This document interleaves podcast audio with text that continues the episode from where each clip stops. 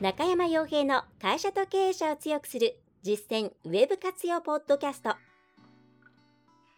この番組では600社以上のウェブコンサル実績を持つ株式会社ラウンドナップ代表取締役の中山が会社経営者に必要な内容に絞り込んで抑えるべきウェブの話題やトピックスをビジネス目線でお伝えしています。皆さんこんにちは。ラウンドナップコンサルティングの中山です。それでは本日も会社と経営者を強くする実践ウェブ活用ポッドキャストを始めていきたいと思いますのでぜひとも最後までお聞きいただければと思います。はい。えー、夏季休暇明けということでちょっと運動不足を体感しておりますね。えー、まあ那須の方に行ってきて、えーまあ、家族で行ってきてあるんですけれども、うんまあ、結構暑い。暑いということもあったりですね。うん。まあそうでなくてもなんだろう結構山がちな地形ですからあのまあ歩くのもですね、まあ、運転するのも結構体力が必要で、えー、結構背中が今パンパンになっていてうまく声が出ないんですけれどもまあねちゃんと運動しなきゃなと思いましたねはい。えー、でまあ那須っていこうって観光地ですけれどももうコロナの中で相当いろいろあったんじゃないかなというのを改めて感じました。まあ、道走っているとですね、まあ、昔ここにこんな建物あったのになというところもあれば別のものになっていて変わっていたりとか、まあ、それから寂れてしまってやっているのかやっていないのかわからないような施設もあったりとかですね、まあ、そういう中で、えーまあ、結構車も走っていましたし、えっ、ー、とあのホテルの方もですね何ていうかちゃんとサービスもきちんとして、えー、いただいて、えー、いろいろ工夫って言ったら何か上から目線になってしまうんですけども、えー、子供とか、ま、親子連れ、うん、喜ばしてくれるようなものであったり外国人観光客の方向けのですねいろんなものをやっていらっしゃったりして、えー、なんだろう、うん、本当に復活して欲しいなというふうに、えー、肌身をから感じてたくさんお土産を買い込んできてしまった次第ではあるんですけれども、えー、まあ、そんなこんなでこれからまあね、えー、コンスタントにいければように、えー、ぜひなっていってもらいたいなというふうに思います。はい。なんか余計なものにですね邪魔されないような感じになるといいなと思います。で、えー、じゃあまあ帰ってきてですねまあいろいろ仕事もうん、まあ、皆さんこれからお盆に入ったりですねそういうタイミングなんでいろいろ転がってきているんですけれども、えー、帰ってきて今一番最初にやってるのはですね、まあ、今、まあ、8月この前に、え、悩んでいる方も多かったのかもしれませんが、まあ、スラックを使ってる無償版のスラックで運営しているお客様が何社かありましたんで、えー、それに関して、えー、移行をするというところをちょっと今あの自分でいろいろやって、えー、おります。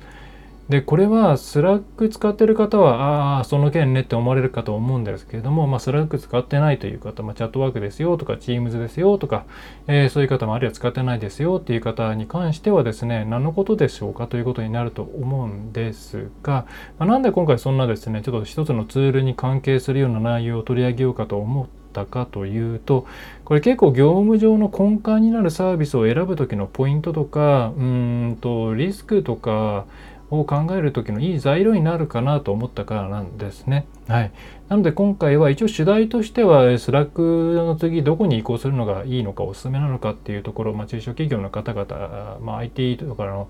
えー、そんなに専門家がいないような会社が前提ですね。はいえー、でのおすすめのパターンっていうところとそれからまあそう何が大変なのかとか何に気をつけたらいいのかとか、えーとまあ、それ以外のツールですねいろいろ使っている方もいらっしゃると思うんですけどそういうツールを選ぶ時にこういう要素もちゃんと考えた方がいいよっていうところを、えー、お送りできればと思います。これは最後まで聞いていただければいろいろツール選びをした後にですねトラブルとか苦労する可能性が確率が、ま結構下がるんじゃないかなというふうに思うので、まあ、スラック使ってないよという方に関してもこの先を聞いていただけるとありがたいです、まあ、最後までぜひお聞きいただければと思いますというところですね。はい。でスラックはですね、まあ、9月1日ですねに変わります。はい。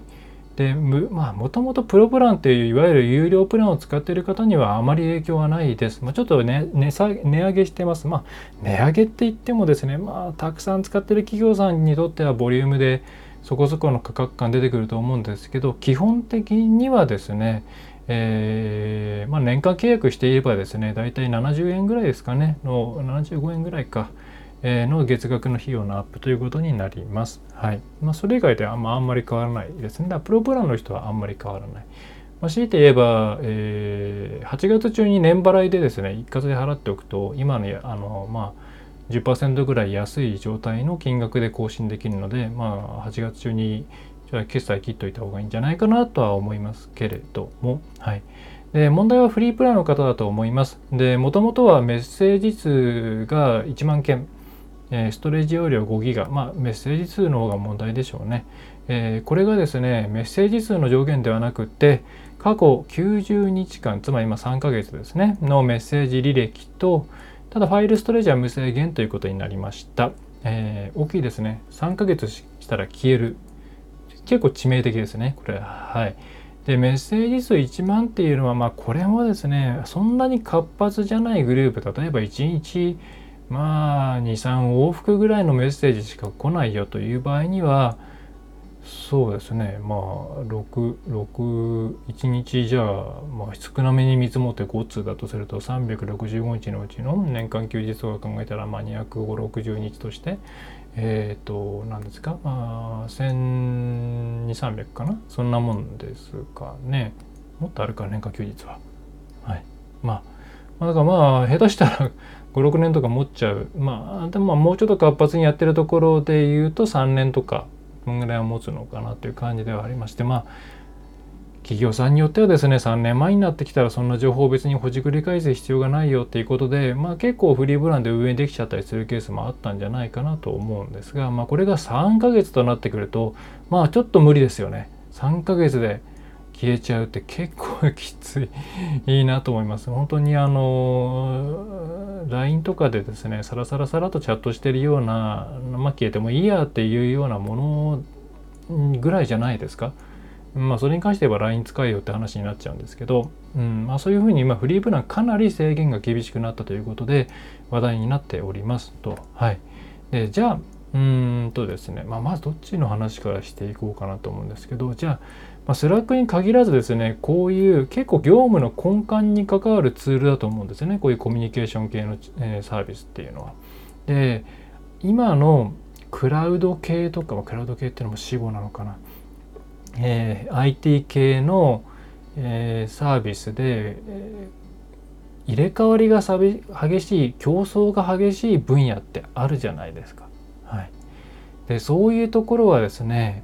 なるべくうんこういうとなんか河川を呼ぶようでちょっと嫌なんですけど、まあ、なるべく有料で使っている人が多くて商売としてある程度カチッとはまあのできていそうなやつを使った方がいいと思います。えー、まあ、スラックもまあ実はそうなんですけど、まあ、スラックもプロプランにするっていう逃げ道はまあ一応あるわけですね。でこれ最悪はですねいきなりサービス終了とか値上げってあんまないですよね。大体サービス終了、えー、それか何でしょう。うん。まあさすがに放置はないんですけどうんまあななんでしょうね。使っている人があんまりいない状態になっちゃうようなものとか、えー、まあ、サービス終了が多いですかね。いわゆる差しですね、えーえしちゃうものが結構あるんですね。で例えば今だとこのメ、まあ、今回のメッセンジャー系以外に、えー、いっぱいあるのは例えばアクセス解析とかツール系ですよね。それからまあえー、っと解析系、えー、CMS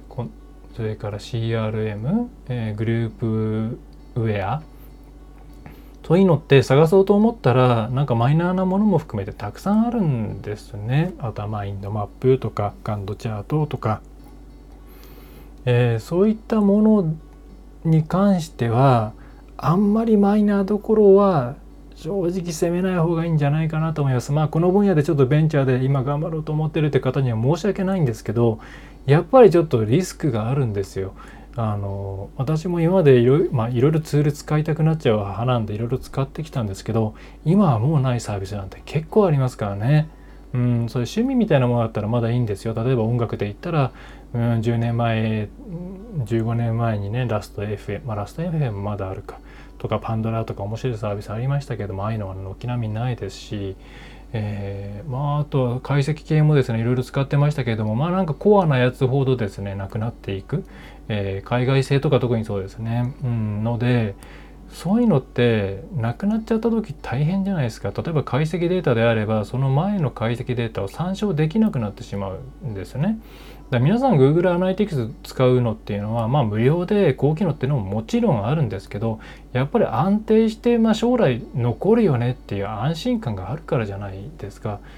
えー、ね一時えもうないよな、えー、Yahoo アクセス解析ってなったんですよ。これは知ってるかな ?Yahoo 接解析って。もうないのかな？えー、あサービス提供終了ですね。結構鳴り物入りで入れたんですよ。Yahoo! アクセス解析って言って、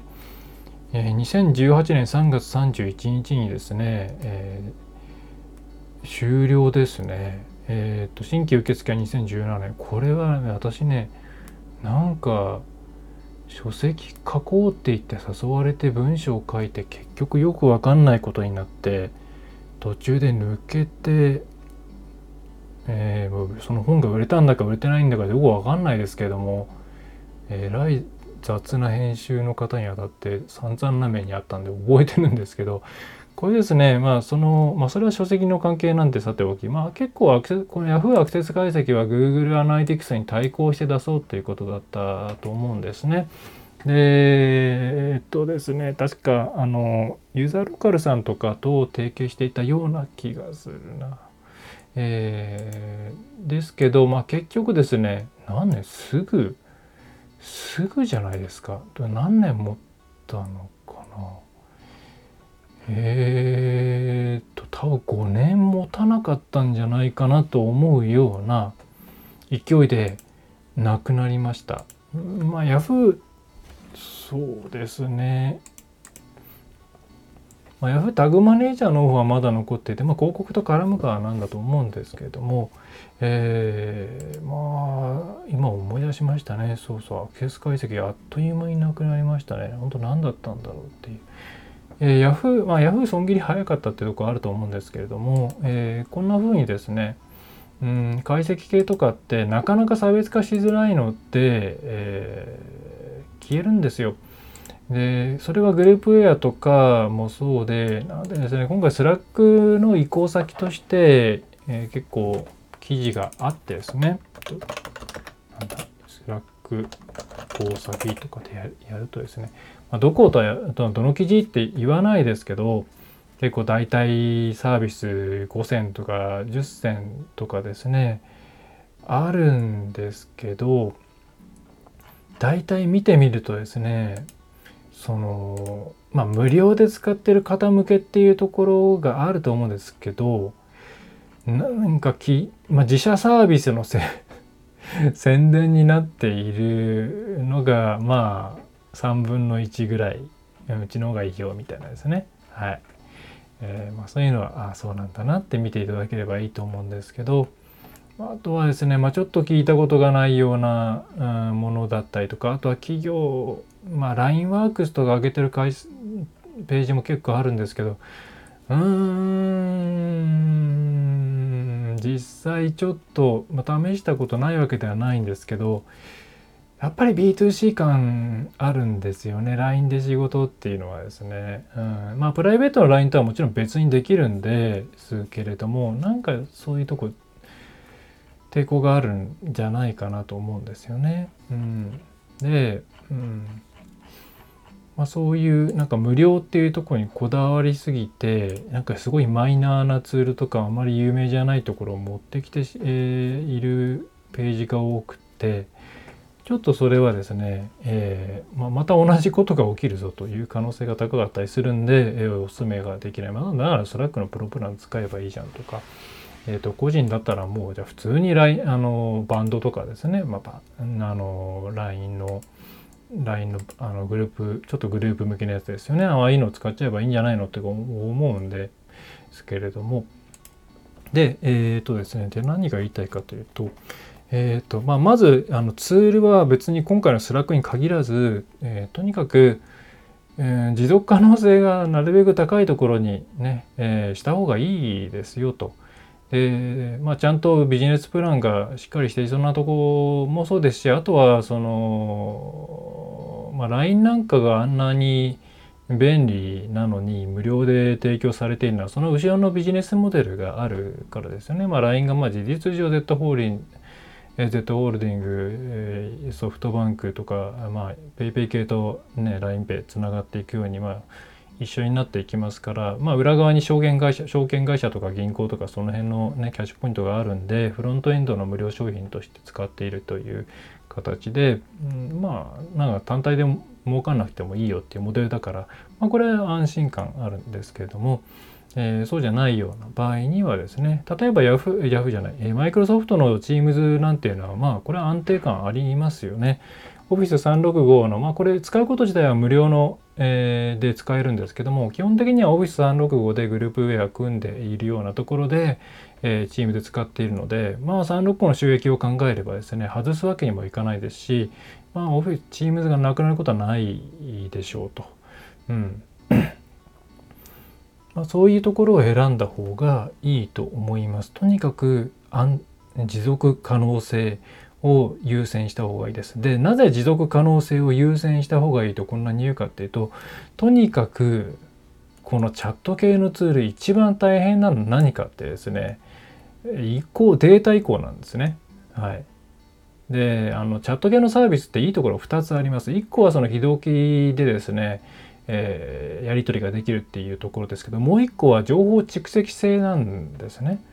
検索をすれば過去のやり取りが見れるとか、まあ、時系列で見れるとかそういうところにあるんですけれどもいろんなサービスを渡り歩くとそれがブチブチ切れるんですね。で切れないようにするためにはデータ移行というものができないといけないんですけど、まあ、なかなかこれができないんですよ。現状別に標準の何かこうえー、仕様があるわけでもないですし各社やっぱりまあ囲い込みしたいっていう関係もあるしそこに開発のリソースをかける優先順位も低いですからあんまりないんですよね。バックアップ目的みたいなことが多いんですよ。例えばスラックでもエキスポートオプションってありますけれども、まあ、スラック間でっていうところが強くって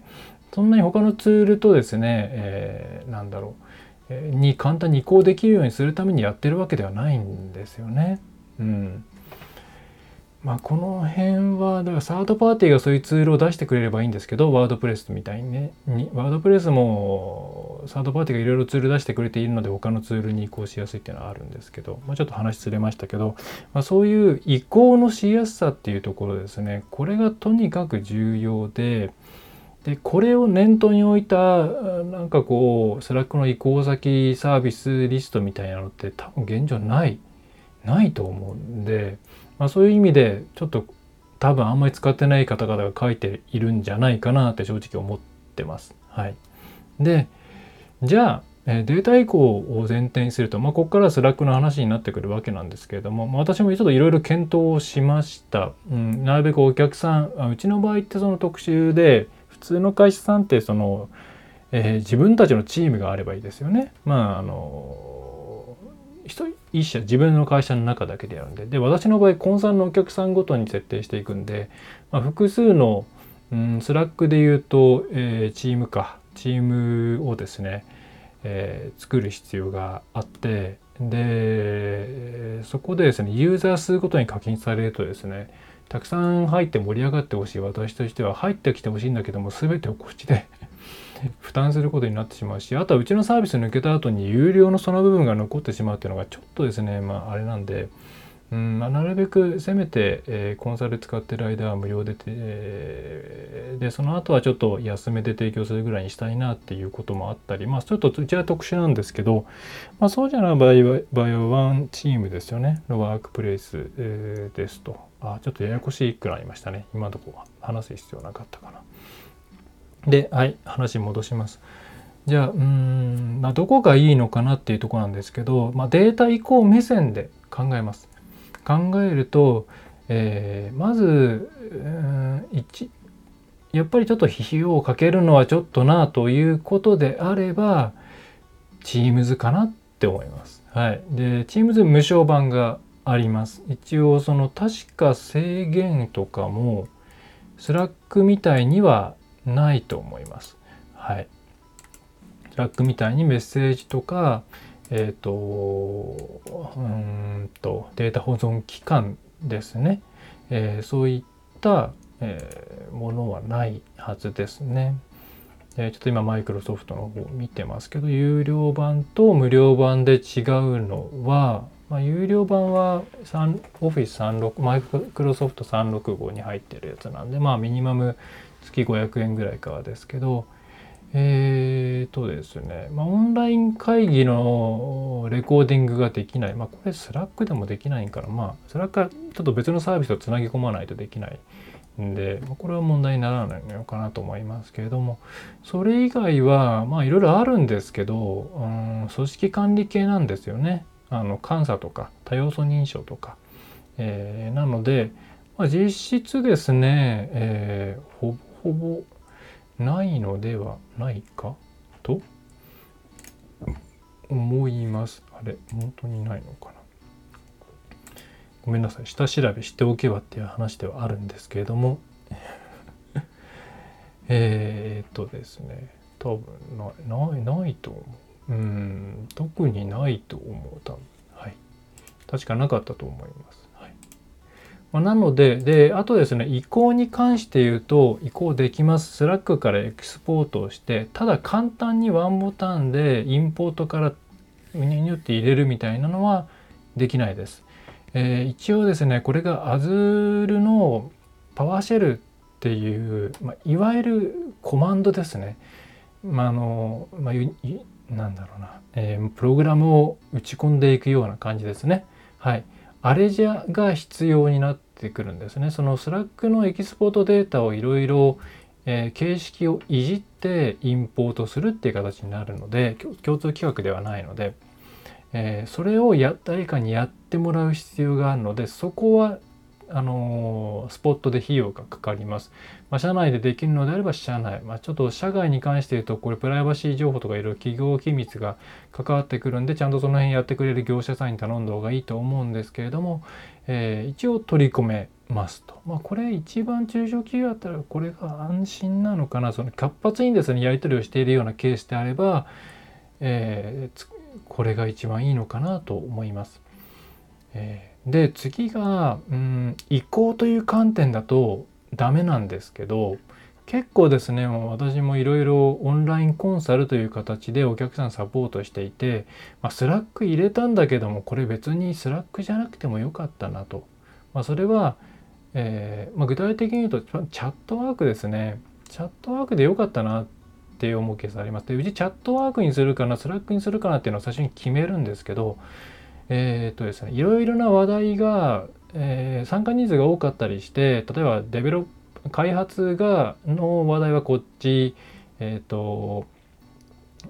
SEO の話題はこっちウェブマーケティング全般の話はこっちとか分けた方がいい場合にはスラック。そうじゃなくって、えー、いろんな話題をいくつかのグループで、まあ、やるぐらいでちょうどいいっていう場合にはチャットワークっていう感じで、まあ、使いやすさは正直チャットワークの方が上なんですよ。簡単に、えー、書き込めるっていうことで、えー、スラックの方が難しいって言われます、実際これは。うんえー、で、使ってみるとこれ、チャットワークで良かったですねってケースって結構あるので、うーんまあ初めからチャットワークにしときゃよかったなって 正直思うことはありますね。チャットワークもまあ一応無償で使えますし、まあ、有料もそこまでの費用じゃないですからね。えー、いいんじゃないかなというふうに思います。まあ、なので、まあ、移行そんなに必要ない、えー、でそんなにあなんだろういろんな話題ごちゃごちゃしていないあるいは少人数ということであれば、まあ、チャットワークでいいんじゃないの、まあ、ちょっとログはですねスラックの方から大事なものかなんかをですねちょっとコピペかなんかでスラスラックの過去ログ保存箱みたいなところにどんどんコピペしていったりしてですねまあ後でそこから探すという形でもいいと思います。えー、っていう形でまあそのまま本格的に使いたいっていう場合には Teams っていうふうにするのがうんと楽さで言うとそこかなと思います。はいまあ、これは、まあ、楽さっていうのはですね何が楽かっていうとまあスラックの移行に関して言うと Teams も楽ではないんですけどコマンドラインが必要なんで。えー、ですけど、まあ、両方ともそのサーバーとかの管理いらないですね。いわゆるクラウド型なので、えー、自社のサーバーに何か入れてですねチャットシステム組むみたいなことをする必要はないんですよね。あの自社サーバーでですね、まあ、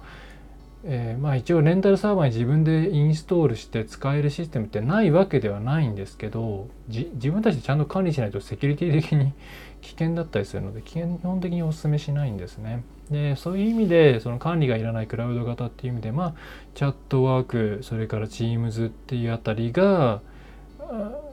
現実的に、うん、企業さんとしてはまず選択肢としてはこれがいいんじゃないかなと思います。はい、で、まあ、あとよく言う、まあ、これもありかなと思うのは Facebook グループですね。ただこれは当然 Facebook に関してはさっきの LINE ワークとかのように別アカウントが作れないので、えー、全員がその件名で社員がですね従業員が全員件名で件名というのは名前出して匿名じゃなくて Facebook でやるっていう前提になりますんでまあなんかこういろんな会社さんとのまあ我々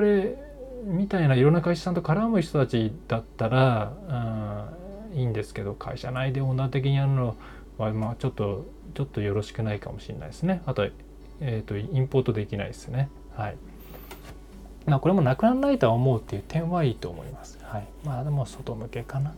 というところで、えー、まあ、その、まあ、チャットワークか Teams っていうところが第一選択かなと思います。で、えー、まあじゃあそうじゃなくって、まあ、もうちょっと頑張ってみようとそして、まあ、これこれはですね、え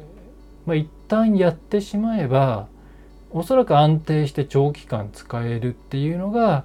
えーまあ、いわゆるセルフホスティッド、まあ、自分でサーバーにインストールして使う方ですね、まあ、さっきセキュリティ面の問題いろいろありますって言いましたけど、まあ、そこの管理だけはどっかにお願いするなり、えー、した方がいいと思うんですけど、えー、まあ、えー、まあ普通のレンタルサーバーには入れるっていうものというよりは VPS ですね。バーチャルプライベートサーバー、バーチャルプライベートサーバーでいいのかな？たまにこう略語って急に忘れるんですけども。いいんだよね。VPS って。間違ったこと言っちゃうといろいろ問題なんで、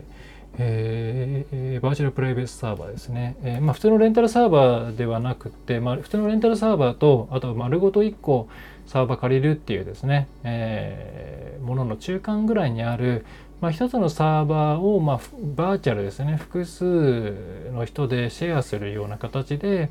まあ、でも普通なんか丸ごと1個サーバー借りてるような形でいろいろプログラム入れたりとか OS 変えたりとかですね、まあ、Amazon ウェブサービスとか Azure とか、えーと、Google クラウドコンピューティングとか、まあ、そういうクラウド系もあれば、まあ、そうじゃないいろんな、えーまあ、VPS で検索していただければいろいろヒットすると思います。まあ難しいホスティングサービスみたいな感じですかね。まあ、そういうところに入れられる、うんと、スラックのですね、えっ、ー、と、オープンソース版のものがあるんですね。まあ、あとはスラックのオープンソースではないんですけど、まあ、同じような機能を持ったオープンソースソフトウェアで提供されているものがあります。でこれに関して言えば入れてしまえばあとはメンテナそのサーバー管理というところはま別としてあとはもう自由ですだからグループいくらつくグループじゃないチームいくら作ろうがユーザー何人いようが、えー、オープンソースソフトウェアなんで無料です。はいえーまあ、うちはちょっとこっちをやろうとしていてまあもうほぼ終わってるんでちょっとあの外注さん、まあ、海外の人と外注さん外注さんで、まあ、こういうの得意な人がいるんで、えー、今やってもらってるんですけれども、えー、言ってます。でまあ有名どころこの2つだと思います。1つは、えー、これ日本でも結構記事ありますね。 Mattermost っていうやつですね。まあ、これは使ってみれば分かるんですけど本当にスラックそのまんまです。でインテグレーションとかもそのまんまですね。えーほぼスラックと同じように揃っていて、え、デスクトップアプリケーションもあります、モバイルアプリケーションもありますということで、まあ、本当にスラックにそっくりですと。まあ、実際ですね、なので、えー、海外のサーバーに物を置けないと、セキュリティポリシー的に置けないという企業さんは、えー、自前でですね、 Mattermost をインストールして使っているケースが多いです。はい。ただ別に大企業向けということではなくて、あのこれ普通に Mattermost で検索すると、あのインストール代行じゃない、えー、なんだ、管理代行みたいなエンタープライズプランみたいなのが出てくるんですけど、そうすると320万とかもっとか、すごいか書いてあるんですけどそうじゃなくて自分で普通にですねプログラム手に入れて、えー、VPS 借りてインストールしてっていう形であれば、まあ、もし自分でできる方であれば、えー、完全に無料です。もちろんサーバーの利用料。VPS の利用料かかりますけどまあそんなに動画とかなんでしょうね。あのマシンパワー必要とするようなツールではないですからまあそんな高いインスタンスインスタンスは必要ないですからまあかなり安く立ち上げられるんじゃないですか。はい。えーまあ、 Mattermost。で Mattermost もですね、えー、これも一応そのえっ、ー、とクラウドプランですね。クラウドじゃないなんか違う名前だった気がする。えっ、とごめんなさい忘れました、えーまあ、自分でインストールするプランとあ、まあ、管理とかしてあげるからお金払ってくれればっていう、まあ、スラックと同じような形のプランですね、まあ、この2つのプランがあってえーま、セルフホステッドですね。の方を選んで、え、使っていけば、ま、自由ですんで、え、さらにセルフホステッドの方であれば、えー、スラックのうんとログをインポートできます。ダイレクトメッセージはインポートできません。えー、ただインポートするときにやっぱりこれはですね、えー、SSH とか、まあ、そのサーバー側のコマンドラインツールを使っていろいろちょっとそのMattermost 用にデータをこういじっていくようなツールを3つぐらいかまさないとダメですね。はい。で、えーと、じゃあクラウド版の方どうなのかっていうとこれはクラウド版にしたいなと最初思っていたのでいろいろ質問したりしたんですけどうんまあセルフホステッド版の方にインポートをしてそれをさらにインポートするって形だったらできますっていうですね非常にややこしいことになっていてなんでこのビジネスチャンスを逃さない逃そうとしてるのかよくわかんないんですけどもえっ、ー、と self-hosted じゃないとインポートできないです Mattermost ははい。えー、なので、えー、まあ、使うならあの自分で VPS に入れる形の self-hosted の方をやるしかない。ただ入れちゃえばですね、まあ、かなりランニングコストとか含めて自由ですよね。非常にいいと思います。はい。で、えー、次、もう一個がですね、えー、 Rocket.Chat っていうやつですね。まあ、これ聞いたことがないという方も多いと思うんですけど、まあ、マスターモストも、 Mattermost も聞いたことないっていう方がほとんどだと思うんですけども私も知らなかったですねこれあの Slack の騒動があるまでは知らなかったですけれども、えー、 Rocket.Chat これなんか名前がですねなんかポッと出感があるんですけどこれ結構ちゃんとしたところでユーザー数も非常に多いんで安心して使えると思います。でこれもやっぱりオープンソースが元になっているので、えーと、 self-hosted のものをインストールすれば、えー、まあ、自由に使うことができます。さらに、えーと、 Rocket.Chat の場合はですね、えー、ちょっとこれ私使ってないんですけど、まあ、 Mattermost にしようって決めちゃったんで Rocket.Chat の方を試してないんですけど、まあ、どうやらこっちはですね、えー、 Slack のインポートが比較的簡単らしいです。あのコマンドをほとんど叩かなくていいみたいなんで、えー、ちょっとコマンド嫌だなっていう方は先に Rocket.Chat の方を試していただいた方がいいかもしれません。はい、でただ Mattermost もですね Rocket.Chat も日本のサービスではありませんなので、えー、ヘルプサポートに関して言えばまあ基本的に self-hosted で セルフサポートでないんですけどネット上で情報を探す時に英語で探すしかないですはいえー、なんで Google 翻訳とかですね、えーと、DeepL とかですを使ってやっていただく必要があります。はい。まあ、この辺かなと思いますね。うん。まあ私今マッターモストちょっとやって、えー、まあうまくいったらこれお客さんにそのまま提供していこうかなと思っているんですけど、まあ、やっぱ管理はちょっと自分だと心ともないのでちょっと管理、えー、サービスの方に投げようかななんて思ってます。えー、自分の好奇心で言えば自分で全部やりたかったんですけどさすがにちょっとですねいろいろ忘れてるところもあったり怖いお客さんの個人情報とかいろいろ扱うので怖いので、えー、ちょっと外注さんに頼んでおりますというところですね。はいえー、ということでちょっと話行ったり来たりしましたが今回、お伝えしたかったことは2種類あります。まあ、 Slack の移行先の話と、まあ、そもそものツール選定の話ですね。はい。えーでまあ、そもそものツール選定の話で言うと業務で、えーえー、重要な部分であればあるほど持続可能性を考慮して、えー、多少コストがかかってもいいから、えーまあ、有料のものの方がいいのかな、えー、というふうに思いますと。でそうですね。会計とか、ね、SFA とかえー、それから業務システムとか機関系になってくるとさすがにですねどの企業さんも持続可能性を考えてサービス提供を始めているのでなかなかいきなりブブーっていうことにはならないんですけどあのこの辺の進化の激しいツール系ですね。メッセンジャーとか CRM とかその解析とかっていうのは意外とポッと消えるので要注意っていうところです。はい。えー、で、それから、えー、 Slack の移行先に関しては、えー、ログの、データ移行ですね、を、ができるかどうかっていうのをとにかく気にしてあげてください。えー、できないものの方が残念ながら多いです。はい。あの、コピペとかしてなんか、えー、検索できるようにするとかの準備は、工数は取った方がいいです。えー、なんで90日経つとどんどん過去のも消えてきますからね。はい。あの9月から9月でもう使わなくなったらなんですか年内に全部消えますよ。あの累積90じゃないですからはい90日経ったら消えてますからね。怖いですね。うんもうその場合どうなんだ。1アカウントだけ残して維持するとかするのはありかな。多分ありですね。ちょっと分かんないです。これ確認してないですけども。まあ1ユーザー1000円月1000円ぐらいなんで。まあ、1アカウント共有って言っちゃっていいのかな？えー、わかんないですけども。っていうのはありかもしれないですけどほっとくと消えますと。うん。まあ、これねデータを保存してる保存するための費用が馬鹿にならないですよね。うん、で、えー、それからまあ移行先としてはまあそのいろんななんか無料だとかですね、えー、珍しいとか。であとね美味しいとかここ制限少ないとか大体そういう制限少ないとか美味しいみたいなのってね見つかるとねいきなり人が集まってくるんでいきなり潰れたりするんですよ。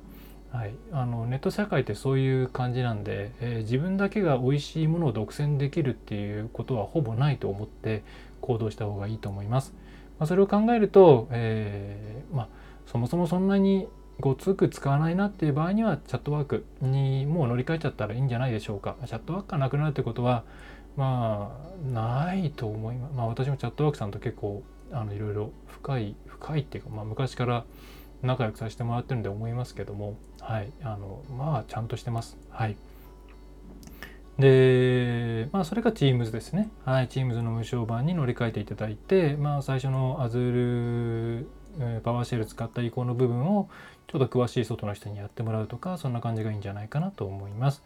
でそれから、えー、まあ、それ以外だと、まあ、できればこっちに、えー、行った方が気持ち的には楽じゃないのっていうのは、まあ、ロケットチャットあるいはマッターモストとかそういうオープンソフトウェアオープンん？オープンソフト？えなんだ？OSS OSS ですよね。頭が回ってない。えー、っとオープンソースソフトウェアでオープン OSS か。合ってた。えっ、ー、と OSS のものを自分で VPS に入れて、まあ、管理運営をその管理会社の方に頼むみたいな感じがコスパは長い目で見たら絶対いいでしょうねと思います。はい。そんな感じで考えていただくといいのかなという内容でした。はい。ちょっと今回は、えー、まあ、お盆ということであんまりマーケティングじゃない話で。えー、許していただければと思います。はい。えー、それではそんな感じですね。えー、お知らせとしては、はい、えー、っと、えまあ、サービスページ、なんだろう、ちょっと変えたりして、え、いますし、え、サービスも一部改定をしているので、えっ、とですね、特にコンサルサービスとスポット診断ですね、あとホームページ制作もちょっと変えてますけれども、まあ、いろいろもうちょっとなんだろう小さめの企業さんで、えー、せっかくね、えー、いろんなコロナ禍とかも、ね、落ち着いてきたので、えー、走っていきたいっていう方に気軽に使ってもらえるような形で準備していますので、えー、よろしければお申し込みえっ、と多分あと23枠ぐらいかなと思いますけれどもあります。えっ、とそんな感じですかねはい。えーはいまあ、何か、あのー、これに限らずですね、まあ、シャシャッと答えられるようなものであればお問い合わせフォームから送っていただければあそれこういうことですよとかできますので、えー、お気軽にご一報いただければと思います。はいえー、それでは、え、今回も最後までお聴きいただきましてありがとうございました。ちょっと余談話系の回で申し訳ありません。え、また次回も聴いていただければ幸いです。はい。それでは、えラウンドナップウェーブコンサルティングの中山がお送りいたしましたまた次回もよろしくお願いいたします今回の内容はいかがでしたでしょうか？ぜひご質問やご感想をラウンドナップコンサルティングのポッドキャスト質問フォームからお寄せください。お待ちしております。また、ホームページにてたくさんの情報を配信していますので、ぜひブログ、メールマガジン、郵送ニュースレターや各種資料 PDF もご覧ください。この世からウェブを活用できない会社をゼロにするを理念とする株式会社ラウンドナップがお送りいたしました。